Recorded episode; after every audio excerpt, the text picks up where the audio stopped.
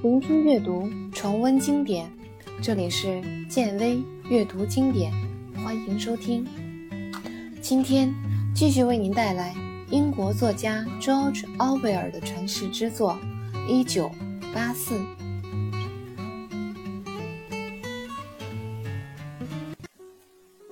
当温斯顿醒来时，他感觉自己睡了很久。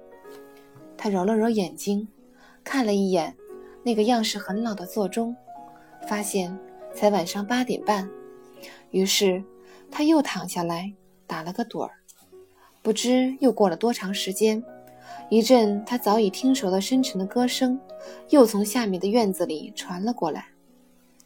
那无望的痴响像春天一样飞逝，但那眼神和话语却偷走了我的心。这是一首非常流行的歌曲。而且经久不衰，在大街小巷都可以听得到，已经传唱好一阵子了。它的影响力恐怕早已超过了《仇恨歌》。歌声吵醒了乔丽亚，她舒服地伸了个懒腰。我有点饿，我们喝点咖啡吧。妈的，炉子灭了，水也是冷的。乔丽亚说，同时愤怒地拎起炉子摇一摇。连煤油也没有了。一会儿去老乔林顿那里要一些回来。温斯顿回答：“怪了，我记得那里面是装满的。我感觉有一些冷，得先去穿件衣服。”乔丽亚说。温斯顿也起床穿好了衣服。这时，那个不知疲倦的声音还在继续唱着：“人们说时间能治愈创伤，它会让你忘记一切。”以往的欢笑和眼泪，如今仍让我感觉心如刀割。他系好工作服的腰带，走向窗户，已经看不见太阳了。他落到房子后面去了。院子里没有阳光的照射，显得有些阴暗。院子里的石板湿漉漉的，看样子是刚被冲洗过。他仰头看了看天空。感觉天空也像是被冲洗过，屋顶上一根烟囱直直地竖起，烟囱旁边的天空一片碧蓝。那个女人在院子里来来回回地走着，她好像有使不完的力气，时而放声歌唱，时而又沉默不语，连接不断地晾晒刚洗完的尿布。看到这些，他禁不住想。他是在靠洗衣为生，还是在心甘情愿地为二三十个子孙做牛做马？乔丽亚走到他身边，两个人捉迷地看着底下那个忙碌着的壮实女人。他细细地观察那个女人，研究她的每一个动作。他发现，那个女人已经重复了很多次一个典型的姿态。她总是举起粗壮的胳膊往绳子上晾衣服。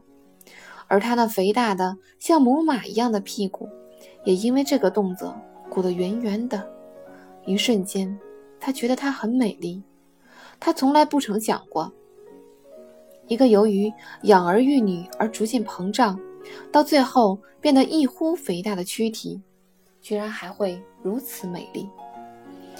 是的，她已经五十岁了，而且由于过度的辛劳，皮肤也日渐粗糙。甚至她看起来像是一个熟透了的萝卜，可这又有什么关系呢？这些都影响不了她的美。事实就是，为什么不能呢？她很想不出理由。女人的身躯很壮实，已经完全没有了轮廓，看起来像一块大理石。那粗糙发红的皮肤与一个女人的身体之间的关系。就好比玫瑰果实同花朵的关系一样。谁说果实没有花朵美丽呢？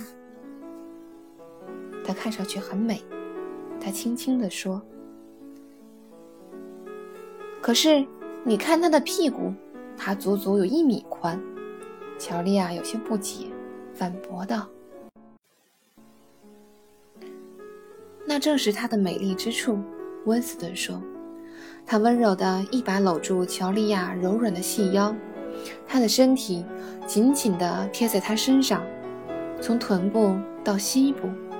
可是，如此亲密无间的两个身体，却不能生儿育女，这件事他们永远也办不到了。他能只能依靠嘴巴来传递彼此头脑中的秘密，而下面那个女人则不同，她没有头脑，只有健壮的胳膊、热情的心肠和多产的肚皮。他想，不知道他一共生育了多少子女，也许有十五个吧。他也曾像野玫瑰一样怒放过一次，可大概一年左右的光景。它就像受了惊的果实，一下子膨胀起来，变得越来越硬，又红又粗。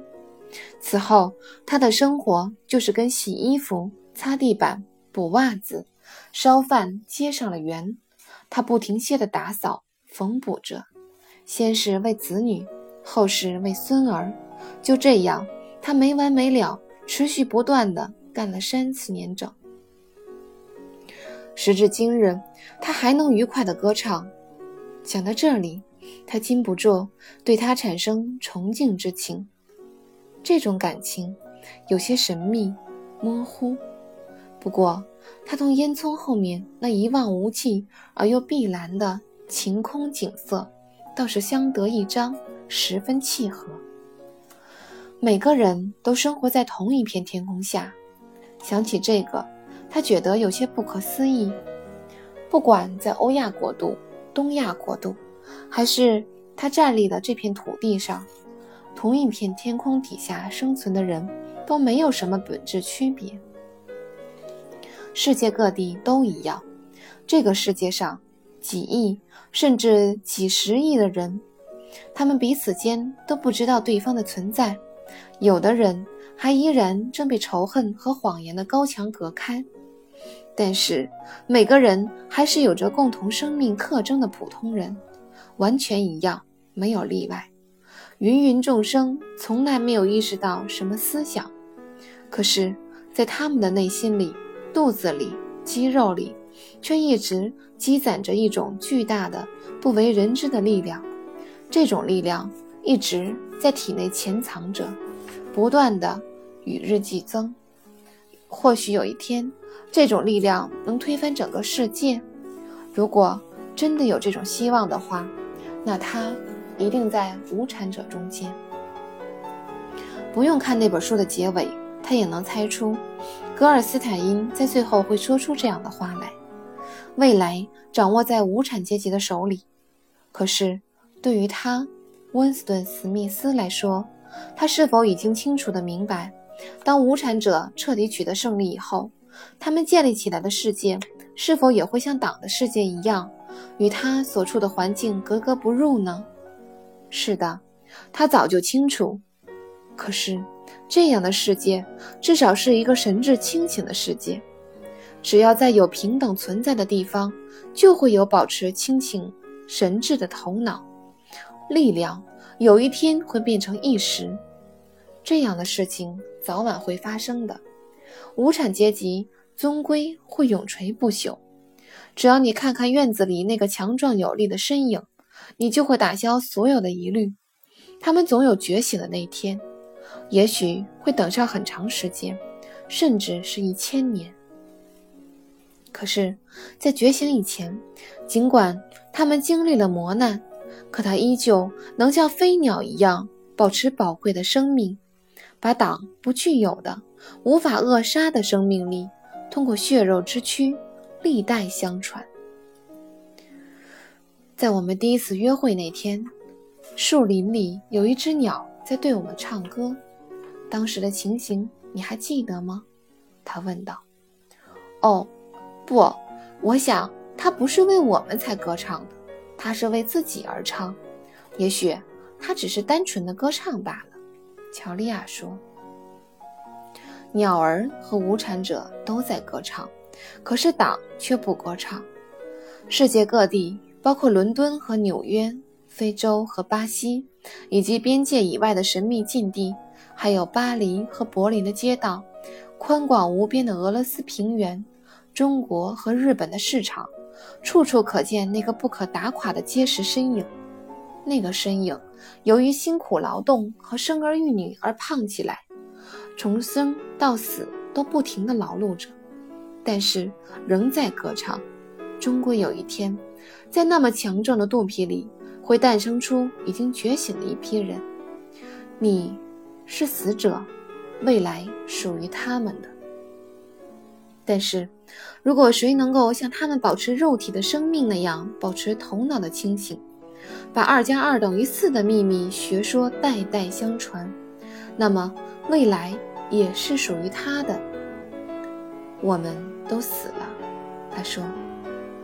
我们都死了，乔利亚附和着说：“你们都死了。”那个冷静的、冷酷的声音从他们背后响了起来。这个突如其来的声音着实把他们吓坏了。两个人几乎同时跳了起来。温斯顿感觉自己浑身发冷，五脏六腑已经结成了冰块。他看了看乔丽亚，只见她的瞳孔四周全都发白了，她的面色蜡黄，面颊上涂抹的胭脂特别显眼，好像是悬浮在脸皮上。你们都死了，那个冷酷的声音重复了一遍。